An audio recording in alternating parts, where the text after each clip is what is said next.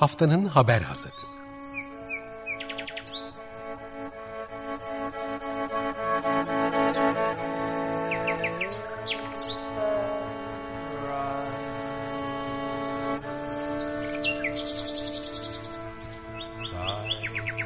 Haftanın öne çıkan iklim haberleri ve araştırmalarından okumalar ve yorumlar.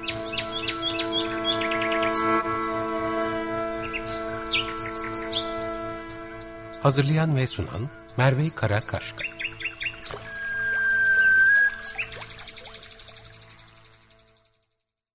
Günaydın haftanın haber hasatına hoş geldiniz. Ben Merve Karakaşka. Önümüzdeki bir saat boyunca geçtiğimiz haftanın önemli iklim haber ve araştırmalarını konuşuyor olacağız. Bu hafta Türkiye'nin küresel enerji krizini nasıl yönettiği sorusunu ele alıyoruz. Konuğumuz e, iklim ve enerji konularında bir think tank olan Amber Climate'ın Türkiye'deki iklim veri analisti Ufuk Alparslan. Amber Climate, e, Türkiye'de elektrik üretimini inceleyen Electricity Review adını verdiği raporun 2022 tarihli olan e, sonuçlarını paylaştı. 2021'de Türkiye'nin elektrik üretiminin nasıl değiştiğini ele alan çok ilginç veriler var. Bunun yanında İran'la yaşanan son gaz krizinin enerji tedariğinin fosil enerjilere bağımlılığını bugüne kadar meşrulaştıran söylemler bağlamında incelediğimizde ne gördüğümüze dair bir soru var. E, bir diğer önemli soru da son dönemde hükümet kulislerinde hani bir döneme kadar tabu olan iklim e, kömürden çıkış konusunun daha açık bir şekilde tartışmaya açılması söz konusu. Bu konunu, bunu nasıl, bu gelişmeyi nasıl ele almalıyız, nasıl okumalıyız? Bu temel sorular ekseninde hasatın ilk bölümünü açıyoruz. Ufuk hoş geldin programımıza. Ufuk programımıza hoş geldin. Hoş bulduk. Ee, şimdi e, ilginç birkaç hafta geçirdik. Tabii sizin bu raporu konuşalım derken üzerinden e, başka gelişmeler de oldu. İşte doğal gaz krizinden, işte petrol krizinden vesaire. Ama önce e, bu şey 2021'i bir anlayalım. 2021'de Türkiye hani hali hazırda devam eden küresel bir enerji krizi vardı. E, bunu da yönetmesi gerekti içeride. E, neler oldu bu e, fosil yakıtlar ve yenilenebilir taraflarda neler yaşandı? Onları bize bize biraz anlatabilir misin? Tabii ki Merve, teşekkürler öncelikle davet ettiğin için. Biz geçen hafta Perşembe günü bir e, analiz yayınladık Türkiye'nin elektrik görünümü adı altında. E, bu analizde Türkiye'nin 2021 yılında elektrik üretimi kısmında neler yaptığını incelerken bir yandan da son 10 yılı, son 20 yılı, son 30 yılına da baktık. Ee, burada öncelikle hangi sonuçlara vardığımızdan biraz bahsedeyim istiyorum. Tabii sonuçların pozitif tarafları da var, negatif tarafları da var. Önce pozitif taraflarından başlamak isterim. Ee, son 3 yıla baktığımızda Türkiye'de kömürden elektrik üretiminin düşüş sergilediğini görüyoruz. 2018'den bu yana bu düşüşlerle birlikte 2021 yılına gelindiğinde toplamda %8'lik bir elektrik üretim düşüşü olduğunu görüyoruz kömür kaynaklarında. Şimdi bunun nedenine biraz bakalım istedim. 2018'in 2019'a geçerken aslında biraz bir tesadüfi olan bir düşüş var. 1 terawattın, 1 terawatt saatin bile altında, %1'in bile altında bir düşüş var. O biraz tesadüfen diyebiliriz. 2019'un 2020 yılına gelince ise hatırlayacaksınız o dönem 2020 yılının ilk 6 ayında e, hava kirliliği limitlerine uymayan bazı lignit santralleri kapatılmıştı 6 ay boyunca. Bu nedenle 2020 yılında özellikle lignit santrallerinde bir kömürden elektrik üretimi düşüşü yarattığını görüyoruz. E, 2021 yılına geldiğimizde ise 2020 yılında o kadar santralin bir süre kapatıldığını söylemiştik. Ona rağmen yani 2020 yılına kıyasla bile ki bir de 2020 yılı Covid yılı, pandeminin olduğu, talebin düştüğü ve tüm dünyada e, kömürden elektrik üretimin düştüğü bir yıldı. O yıla kıyasla bile 2021 yılında Türkiye'de elektrik, kömürden elektrik üretiminin düştüğünü görüyoruz. Bunun nedeni bu sefer lignit santralleri değil, lignit santralleri tam tersine bir önceki yılın e, baz etkisi dolayısıyla orada bir artış var, bir topa, toparlama var. Ancak ithal kömür santrallerinin elektrik üretimi çok daha fazla düşmüş ve bir kez daha düşürmüş 2021 yılında. Bunun nedeni de aslında bizim yine geçen yıl Eylül civarında yaptığımız bir yayın vardı. İthal kömürlerinden, ithal kömürden elektrik üretimi artık çok pahalı hale geldi. Öyle ki yeni bir rüzgar ya da güneş santralini elektrik üretmek mevcut bir ithal kömür santralini çalıştırarak elektrik üretmekten bile daha ucuz hale geldi. Ee, diğer taraftan başka pozitif haberler ne var diye bakacak olursak, e, bu modern yenilebilir diye adlandırdığımız bir hidro harici, hidroelektrik harici yenilenebilir enerji santralleri var. Bunlarda özellikle son yılda Türkiye'de bir artış söz konusu, ciddi bir artış var. Ee, geçmişine baktığımızda Türkiye'nin elektrik üretiminde neler, hangi kaynakları kullandığına baktığımızda hidroelektrik üretimi çok eski bir kaynak. Hatta ilk hidroelektrik santrali Türkiye'de bir ilk Türkiye'deki ilk santral bir hidroelektrik santrali. Ee, ilk zamanlar Cumhuriyet'in ilk yıllarında da kömür ve hidroelektrik santrali üretiyoruz çoğunlukla. Ta ki 1988'lere kadar bu ikisi önde götüren kaynaklar alıyor. O zaman doğalgaz da işin içine giriyor ve bu üçü uzun yıllar e, elektrik üretiminde ilk üç kaynak oluyor. 2021 yılında bu biraz değişiyor. E, hidro harici yenilenebilir enerji kaynak çeşidini ayrı bir kategoriye sokarsak modern yenilenebilir diye neler var bunun içerisinde? Rüzgar, güneş, jeotermal, biyokütle. Dört yenilenebilir enerji üretim kaynağının toplamının ilk kez 2021 yılında hidroelektrik üretimini geçtiğini görüyoruz. 2021 yılını özetleyecek olursam hangi kaynaktan ne kadar ürettiğimizi %33'ü doğalgaz, %32'si kömür, %17'si kadarı bu modern yenilenebilir hidro harici yenilenebilir enerji, geri kalan %16 kadarı da hidroelektrik.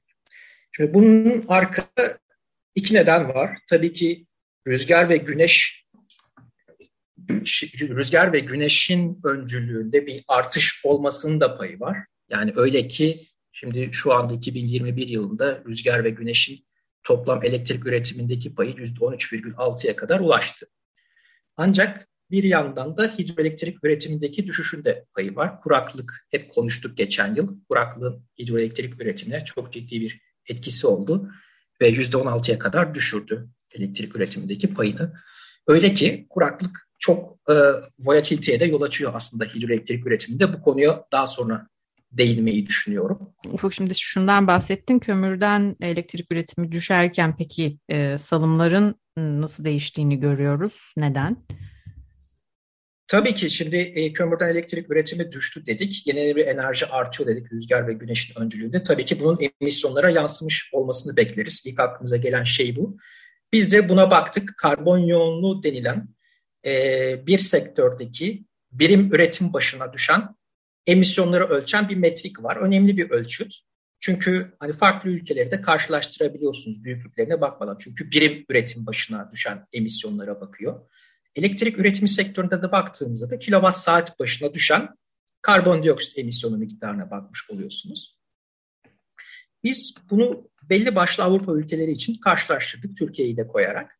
Son 30 yıla baktığımızda 1990 yılında 2021 yılına kadar ülkelerin elektrik üretimindeki karbon emisyonlarına baktığımızda 1990 yılına gittiğinde gittiğimizde Türkiye'nin aslında birçok Avrupa ülkesinden daha iyi durumda olduğunu görüyoruz. Yani karbon yoğunluğunun aslında ne kadar düşükse o kadar fazla temiz enerjiden elektriğinizi üretiyoruz anlamına geliyor. Ne kadar yüksekse de o kadar kirli elektrik üretiyorsunuz anlamına geliyor. Türkiye'nin de birçok Avrupa ülkesinden, bu Avrupa ülkelerinden bazıları Almanya, İngiltere, Hollanda, Danimarka gibi önemli ülkeler onlardan karbon yoğunluğunun daha düşük olduğunu görüyoruz. Ta ki bu uzunca bir sürede devam ediyor. 2004'e kadar gidiyoruz. Arada ta bazı sıralama değişiklikleri oluyor ama 2004 yılında da Türkiye'nin hala Almanya, İngiltere, Danimarka, İtalya gibi ülkelerden e, daha temiz enerji ürettiğini görüyoruz kilowatt saat başına emisyonlara baktığımızda. Ancak 2004'ten 2021 yılına doğru giderken bu ülkelerin büyük kısmı kömürden çıkış kararları verip e, enerji dönüşümünü hızlandırırken Türkiye'nin e, hemen hemen hiçbir şey yapmadığını e, ve sabit devam ettiğini görüyoruz karbon yoğunluğu. 2021 yılına geldiğimizde bu bahsettiğim ülkelerin hepsi Türkiye'nin önüne geçiyor. Almanya'da, İngiltere'de, Danimarka'da, İtalya'da şu anda e, kilowatt saat başına karbon yoğunluğu daha iyi durumda. Peki neden böyle? Hani e, dedik kömürden elektrik üretimi 3 yıldır düşüyor.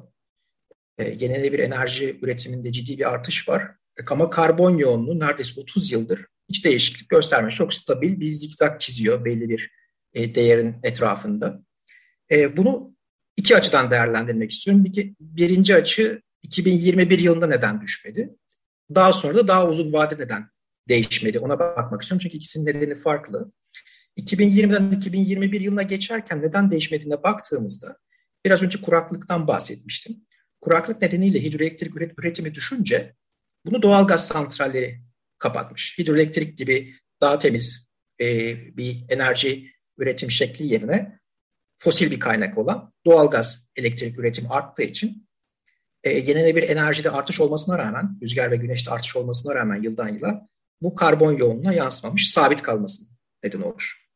Daha uzun vadede baktığımızda ise son 10 yıla baktık özellikle. Son 10 yılda özellikle ithal kömür santrallerinden kaynaklanan bir kömürden elektrik üretimi artışımız söz konusu. Yani örneğin şöyle bir karşılaştırma yaptık. Türkiye'nin elektrik üretimi hızla artıyor ekonomik büyümeyle birlikte biliyorsunuz. E, bundan 10 yıl öncesine gittik. 2011 yılında Türkiye'nin elektrik tüketimi 220 küsür terawatt saat civarında iken 2021'de bu 320'lerin üstünde 326 terawatt saatlere gelmiş. Yani yaklaşık 100 terawatt saatlik bir elektrik üretimi, elektrik tüketimi artışı olmuş. Şimdi bu 100 terawatt saat elektrik tüketimi artışını hangi üretim kaynaklarını arttırarak sağlamaya çalıştığına baktık. Bu 100'ün %60'lık kısmı yaklaşık 60 terawatt saatlik kısmını genel bir enerji karşılamış. Özellikle rüzgar ve güneşte ciddi bir artış var. Ancak yeterli olmamış. Arta kalan %40'lık kısmını da fosil kaynaklardan sağlamışız. Daha kötüsü de en kirletici e, üretim kaynağı olan kömürle ve daha da kötüsü ithal kömürle karşılamışız. Yani bizim elektrik tüketimindeki artışımız e, ithal, enerji ithalatımızı arttırmış. Hem de kömürden tüketimimizi, kömürden elektrik üretimimizi ve kömür tüketimimizi arttırmış. Bu nedenle de uzun vadede baktığımızda da yani en kirli elektrik üretimi kaynağı olan kömürden elektrik üretimini arttırdığımız için bir yandan yine bir enerji üretimini arttırırken bu ikisi birbirini nötralize etmiş ve karbon yoluna yansımamış olduğunu görüyoruz. Diğer bir sonuç da bu en son bahsettiğim elektrik tüketiminin büyük kısmını e, ithal kömürden karşılıyor olmamızın ya da e, yalnızca bir kısmını yenilenebilir enerjiyle karşılıyor olmamızın bir başka yorumu da şu olabilir. Biz Türkiye'de son 10 yıldır, son yıllarda elektrik tüketim artışımızı, elektrik talep artışımızı karşılayacak kadar bile yenilenebilir enerji üretimi yapmıyoruz anlamına geliyor. Bu da önemli sonuçlardan birisi. Tabii ki buradan e, bu kuraklık nedeniyle doğal gaz tüketim, doğal gazdan elektrik üretiminin artışını enerji kriziyle de bağlamak gerekiyor aslında. Bizim tam da e, geçen Perşembe raporu yayınlandığımız gün enerji krizi patlak verdi ki biz o raporda aslında böyle bir enerji güvenliği riskinin olduğundan bahsediyorduk. Biraz o rapordaki o sonuçtan tekrar bir bahsedeyim ve oradan enerji krizini biraz yorumlayayım istersen. Ee, Türkiye'de kuraklık yaşandığında hidroelektrik üretimindeki düşüş hep doğalgaz santralleriyle karşılaşmış. Biz son yaklaşık 6-7 yılın e, elektrik üretim, yıldan yıla elektrik üretimi değişimine baktık kaynak bazlı. Ne zaman ki kuraklık oluyor, hidroelektrik üretimi düşüyor, doğalgaz üretimi artıyor, doğalgaz elektrik üretimi artıyor. Ne zaman ki çok fazla su geliyor, hidroelektrik üretimi artıyor, doğalgazdan elektrik üretimi düşüyor. Tamamen neredeyse birebir bir negatif korelasyon var, ters orantı var. Şimdi e, bir yandan da şöyle bir şeyi fark ettik. Hidroelektrik üretiminde çok yüksek oynaklık var. Yıldan yıla yaklaşık e, 30 terawatt saate varabilen değişimler olabiliyor. 30 terawatt saatte Türkiye'nin elektrik talebinin, yıllık elektrik talebinin %10'u demek. Bu çok yüksek bir oran. Diğer bir yandan da hidroelektrik üretimi yıldan yıla e, elektrik talebinin %10'u kadar değişmesiyle birlikte toplam elektrik üretimindeki payı %20 ile 30 arasında değişebiliyor. Bu da çok yüksek bir oran. Ve bu volatilite doğal gaz santralleriyle kapatıldığı için, ithal kaynaklarla kapatıldığı için burada ciddi bir enerji e, güvenliği riski ortaya çıkabilir. Neden? Hem kuraklık vardır hem de şu anda olduğu gibi gaz fiyatları çok yüksek olabilir. Gaz bulamayabilirsiniz ya da çok pahalı almak durumunda kalırsınız ve dışa bağımlılığınızı artıracak bir şey. Burada zaten hani Türkiye'nin hidroelektriğe olan yüksek bağımlılığının ciddi bir risk yarattığından bahsetmiştik. Şimdi aslında şu anda da onu yaşıyoruz. Neden yaşıyoruz? Gaz talebi kısmına baktığımızda kuraklık yaşandı. Bu da gazdan elektrik üretimini arttırdı ve gaz talebini arttırdı.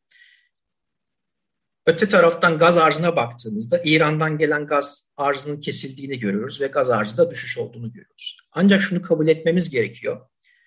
Ee, ne kuraklık ilk kez oluyor ne de İran'dan gaz kesintisi ilk kez oluyor. İran daha önce defalarca belki de bundan önceki 5 yıl boyunca her yıl gaz kesintisine gitmiştir. Çünkü İran e, trajikomik bir şekilde kendi gazını bile, kendi gaz talebini bile karşılayamayacak duruma gelebiliyor. Özellikle kışın çok sert geçtiği zamanlarda. Bu nedenle de Türkiye'ye gelen gazı kesiyor ve bu teknik arıza nedeniyle olmuştur vesaire gibi anlatıyor. Daha önce de yaşamıştık. Kuraklığı zaten defalarca yaşadık. İkisi aynı anda denk geldi. İkisi aynı anda denk gelmesi demek bunu iyi bir mazeret anlamına getirmiyor. Biz burada demek ki gerekli çareyi üretememişiz anlamına geliyor. Evet.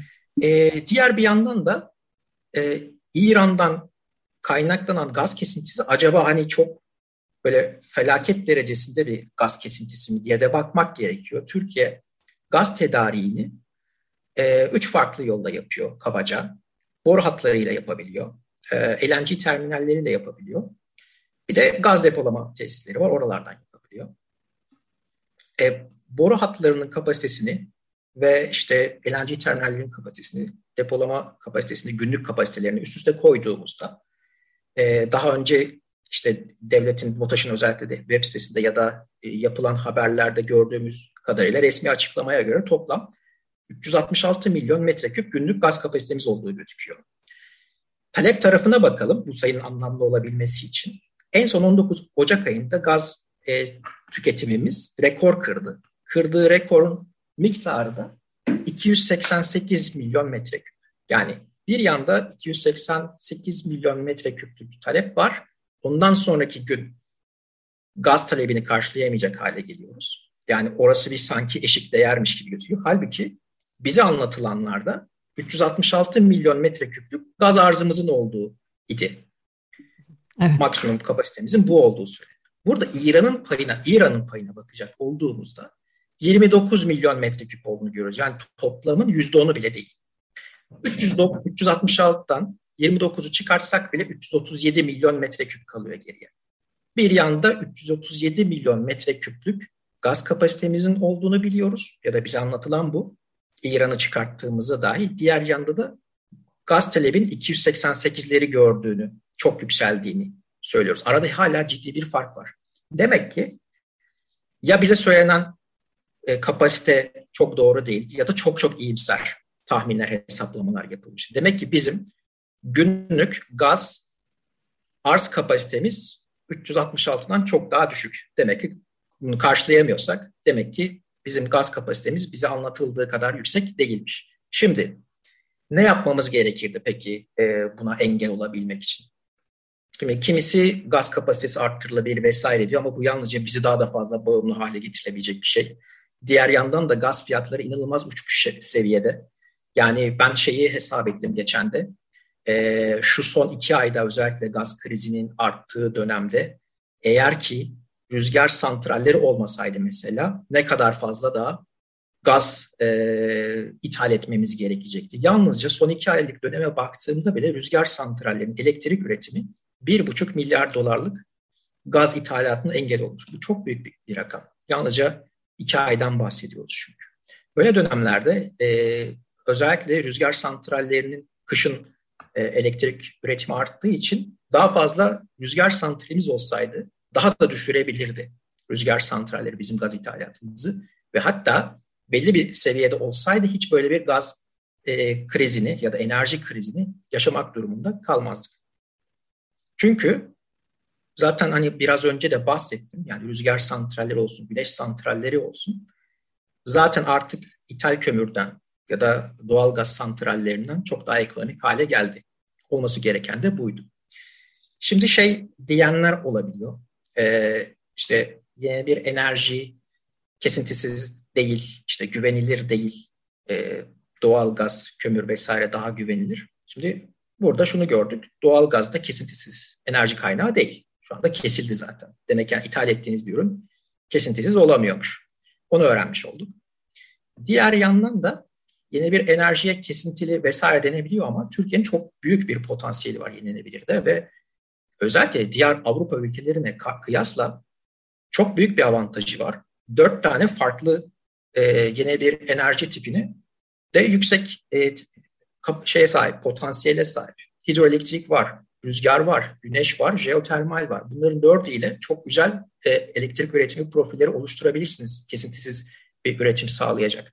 Bunun avantajını kullanabilir Türkiye. Evet ama az önce dediğin gibi hidroda çok büyük dalgalanma yaşanıyor. Ayrıca hani hidronun e, ekosistemlere zarar vermediği, ekosistemleri e, yani diğer yaşamı, insan dışı yaşamı da tehdit ettiği de ortada. Aslında belki burada daha çok e, rüzgara ve güneşe odaklanmak mı? Böyle bir sıralama yapsak, öncelik sıralaması sizin ne olurdu? Şöyle biz şöyle bir öneride bulunuyoruz. Şu anda zaten hani hali hazırda yüksek bir hidroelektrik kapasitesi var. Bunu daha verimli nasıl değerlendirebiliriz? Bunu düşündük. Özellikle e, yazın, şimdi yazın tekrar muhtemelen enerji krizi yaşayacağız. Çünkü yazın bizim elektrik tüketimimiz daha da artıyor. Ve şu anda gaz krizi nedeniyle ortaya çıkan e, gazdan elektrik üretimindeki düşüşü e, barajlı hidroelektrik santralleriyle kapatmaya çalışıyoruz. Dolayısıyla oradaki barajlardaki su seviyesi de çok düşmüş olacak. Yazın muhtemelen biz başka bir kriz yaşıyor olacağız.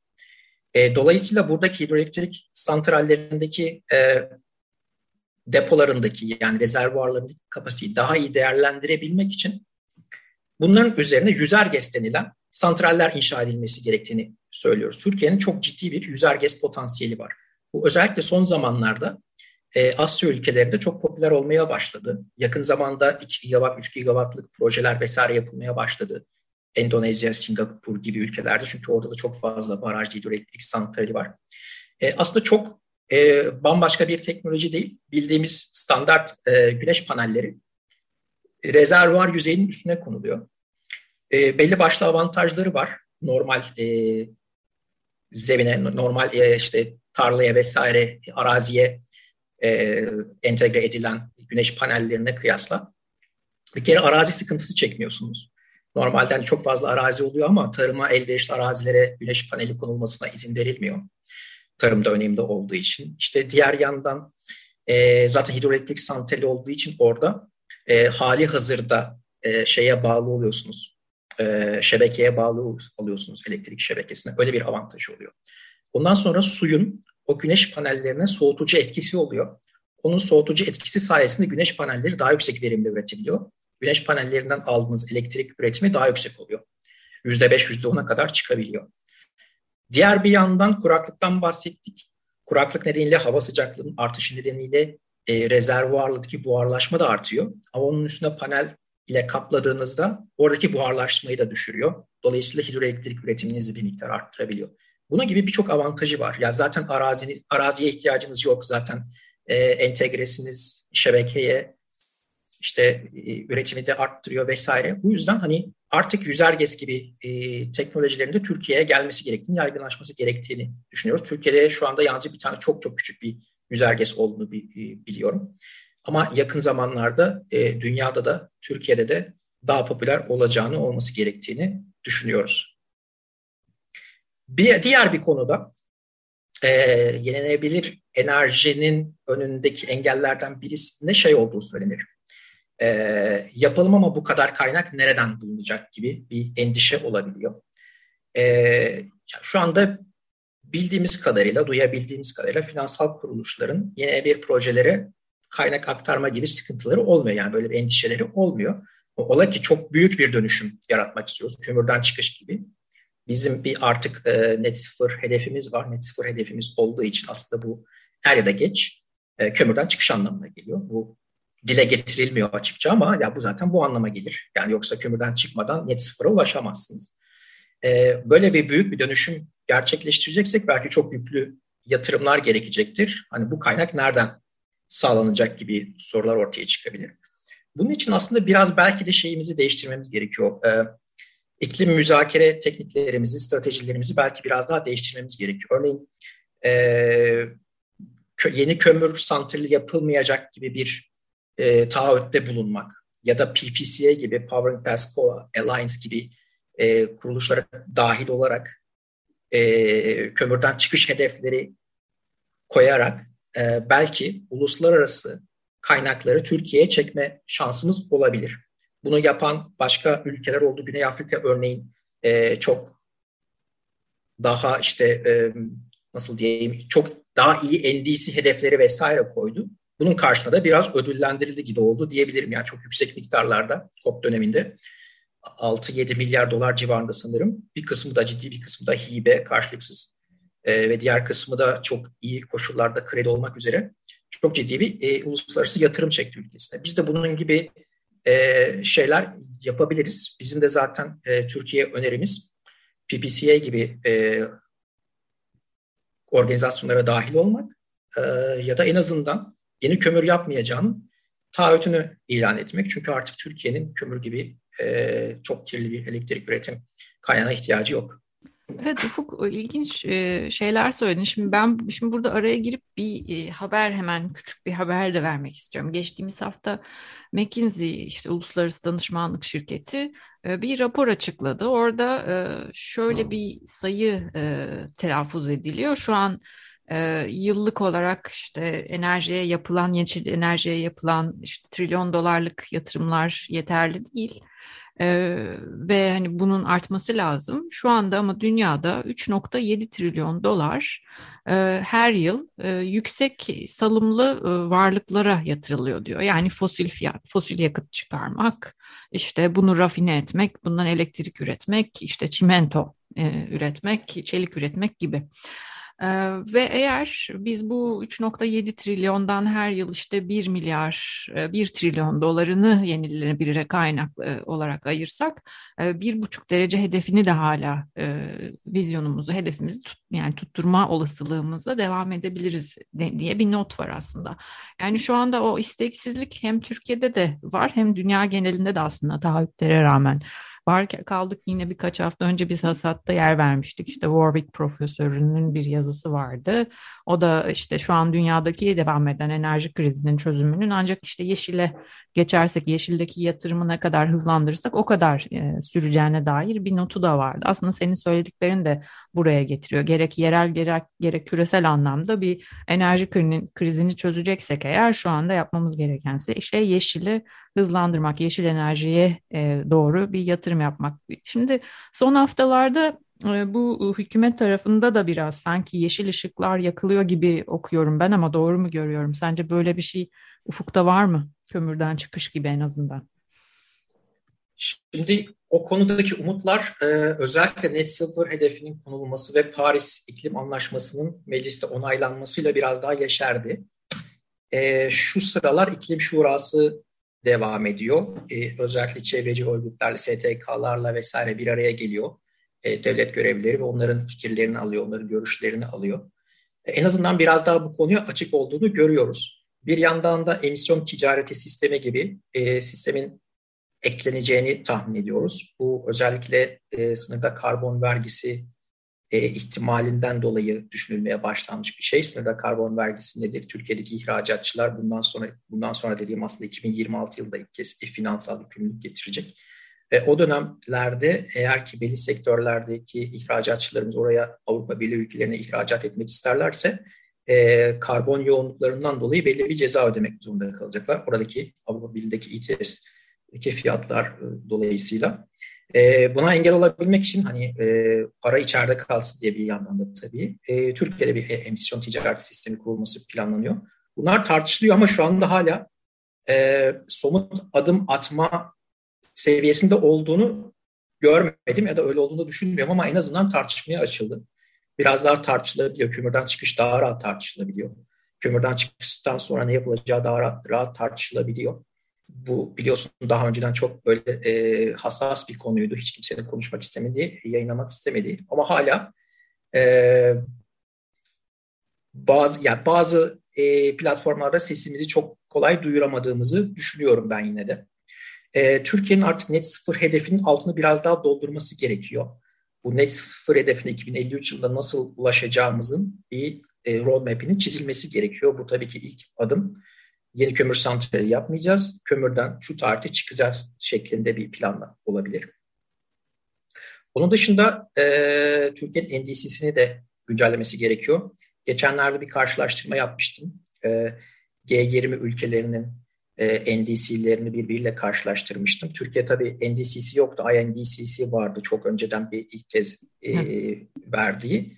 Onu, onu koyunca e, Türkiye'nin G20 ülkeleri arasında 19. sırada olduğunu fark ettim. Aslında emisyon düşüş hedefi değil, emisyon artıştan düşüş hedefi. Aslında emisyon artış hedefi oluyor.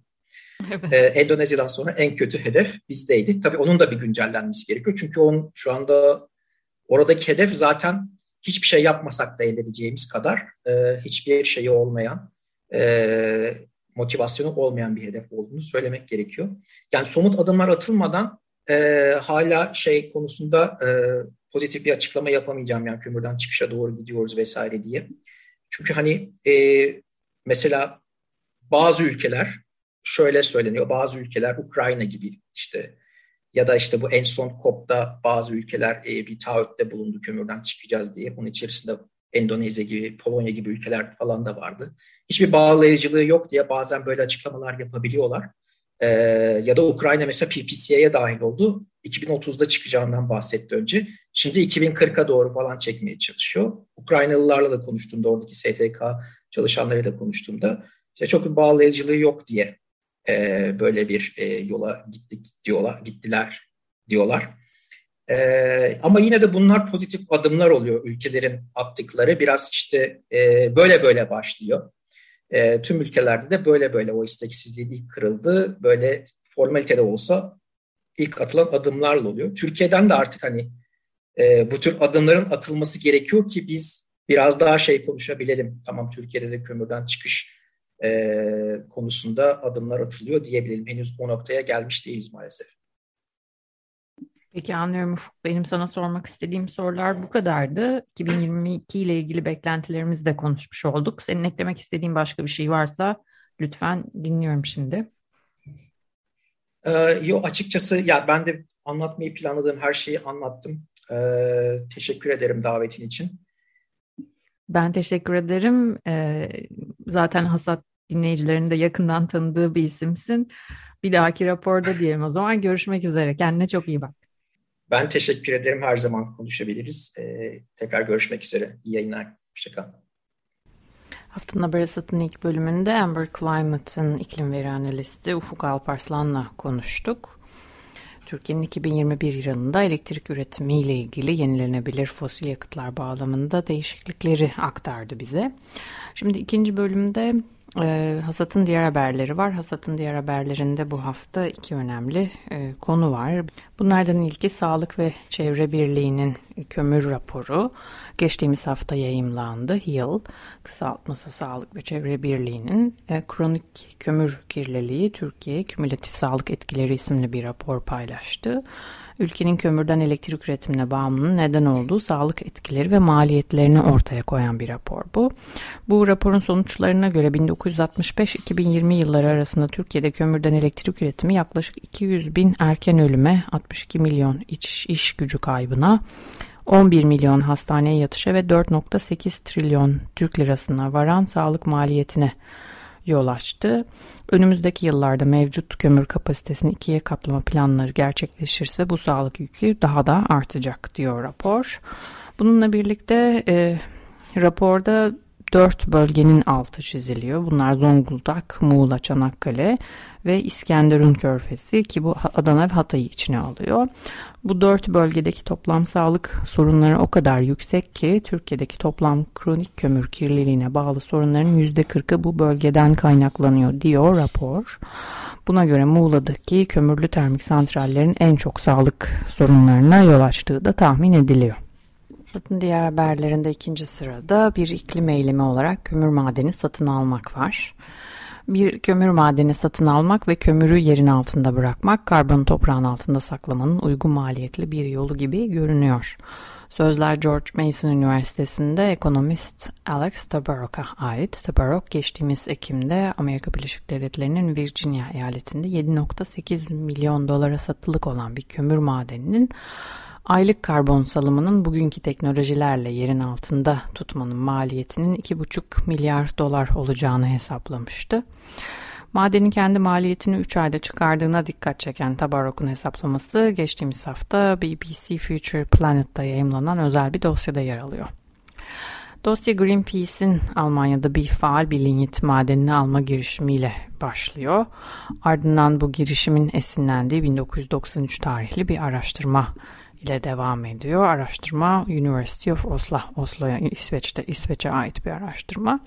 Bu araştırmada ekonomist Bart Harstad isimli bir ekonomist e, karbon sızıntısından bahsediyor. Karbon sızıntısı e, dünyada ülkelerin hep birlikte kömürü bırakmaya karar verirse ya da fosil yakıtları diyelim bir yanda haliyle bu e, fosil yakıtların fiyatlarının çok düşmesi ve bazı ülkelerin bu e, fiyat düşüşlerini fırsata çevirmesi riskini ele alıyor. Bu riske karşılık Harstad'ın ta o dönem yani 93'te önerdiği çözümde e, fosil e, yakıtların e, piyasasını etkilemek için, olumlu yönde etkilemek için o zaman maden, kömür madenlerini satın alalım ve onları toprağın altında bırakalım diye bir öneriyle geliyor. Ardından e, bu yine işte bahsettiğimiz gibi Alex Tabarrok gibi ekonomistler tarafından da günümüzde tartışılıyor. Fakat e, bugüne kadar bunu e, başarıya ulaştıran herhangi bir örnek yok. Yani bunu e, pratiğe dökebilmiş bir e, çevre kampanyası henüz yok. E, Greenpeace'in Almanya'daki girişimi de başarısız oluyor. Amerika Birleşik Devletleri'nde de aslında çevre grupları e, bu tip girişimlerde bulunuyorlar ama yasaların o kadar yani 100 yıl öncesinden ki sorunlara e, yanıt verir durumda olmasından dolayı bugün bunun e, hakikaten de mantıksız sebeplerle engel olunduğunu bahsediyor buradaki çevre örgütleri de yine habere göre. Ee, ama bu yasalarda değişebilir. Ee, tüm bu durumda değişebilir diye umutlu bir notla bitiyor makale. Çünkü daha önce farklı çevre gruplarının veya işte özel şirketlerin yine bu aktivist gruplara yardım etmesi aracılığıyla e, gerek temiz içme suyu gerekse e, doğa koruma alanlarının bu şekilde e, korunduğunu biliyoruz eskiden. Bu tip örnekler var ve aynı şeyin de aslında kömür konusunda olması da beklenebilir. E, makale zaten şu notla bitiyor. Greenpeace e, Nordic Almanya'nın lignit madenlerinin ıssız arazilerini ele geçirme girişimlerinde reddedilmiş olsa da başka birinin bu planın işe yarayabileceğini göstermesi an meselesi olabilir diyor. Bu haftanın haber asatının son haberiydi. Söz bitmeden bölümümüzde artık e, bu hafta yine kömürle ilgili bir kampanyaya yer veriyoruz. Z kuşağını temsil eden iklim için Gençlik Türkiye ekibi Youth for Climate, Turkey ekibi, Türkiye'nin iklim kriziyle mücadele etmek için açıkladığı 2053 net sıfır karbon hedefine ulaşması için acilen 2030 yılına kadar kömürden çıkacağının açıklanmasını talep eden bir imza kampanyası başlattı. Gençler Türkiye'nin Paris İklim Anlaşması'nı onaylamasının ardından atması gereken en hızlı ve gerçekçi adımın iklim krizine sebep olan salımlarının yaklaşık yarısına sebep olan kömürü en geç 2030'da kullanmayı bırakacak bir kömürden çıkış eylem planı açıklamasını talep ediyor diyor bu basın açıklaması da. Şimdi bu gençleri dinliyoruz ardından hasatı bitirmiş olacağız. Önümüzdeki hafta daha iyi haberlerle görüşmek üzere. Hoşçakalın. Türkiye, geçen sene Eylül ayında 2053'e kadar net sıfır emisyona ulaşma hedefini açıkladı. Bu hedefi ya da daha ideal talepleri gerçekleştirmek için ülkemizin atması gereken ilk adım kömürden çıkmak. Kömürden çıkış 2030 raporuna göre kömür teşvikleri kaldırılırsa ve karbon fiyatlandırması uygulanırsa en geç 2030 yılında Türkiye'nin elektrik üretiminde kömürden çıkması mümkün sayede elektrik üretiminden kaynaklanan karbondioksit emisyonları %82'lik bir oranda azalacak ve yenilenebilir enerjinin oranı şu ankinden iki kat fazla olacak. Bunun için tek yapmamız gereken her yıl gayri safi yurt içi hasılamızın %0,5'ini ek yatırım olarak kullanmak. İklim krizinin yol açtığı bu sonuçları göz önünde bulundurduğumuzda bu %0,5'lik rakam çok az bir miktar. İklim krizine karşı yeterli önlemleri alıp mevcut ve gelecek kuşaklar için daha güvenli ve temiz bir dünya oluşturmak çok önemli. Dolayısıyla iklim için Gençlik Türkiye ekibi olarak talebimizi gerçekleştirmek için Kömürden Çıkış adlı bir kampanya başlattık. Siz de bu konuda bizimle fark yaratmak istiyorsanız kampanyamızı destekleyebilirsiniz. Unutmayın ki birlikte daha güçlüyüz. birlikte mücadele verdiğimizde 2030 yılına kadar kömürsüz bir Türkiye mümkün. Daha adil bir dünya mümkün.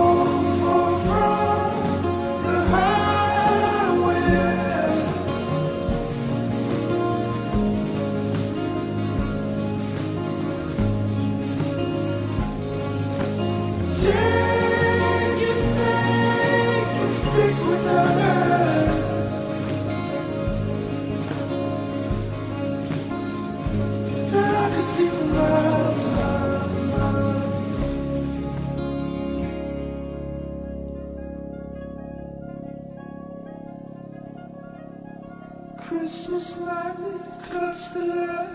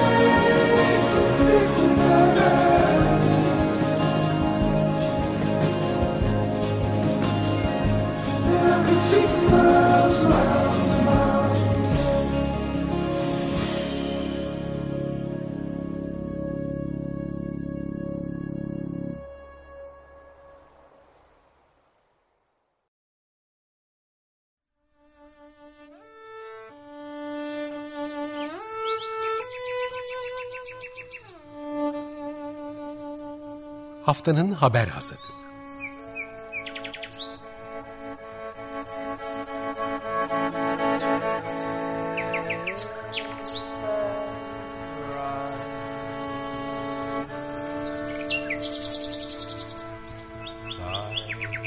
Haftanın öne çıkan iklim haberleri ve araştırmalarından okumalar ve yorumlar.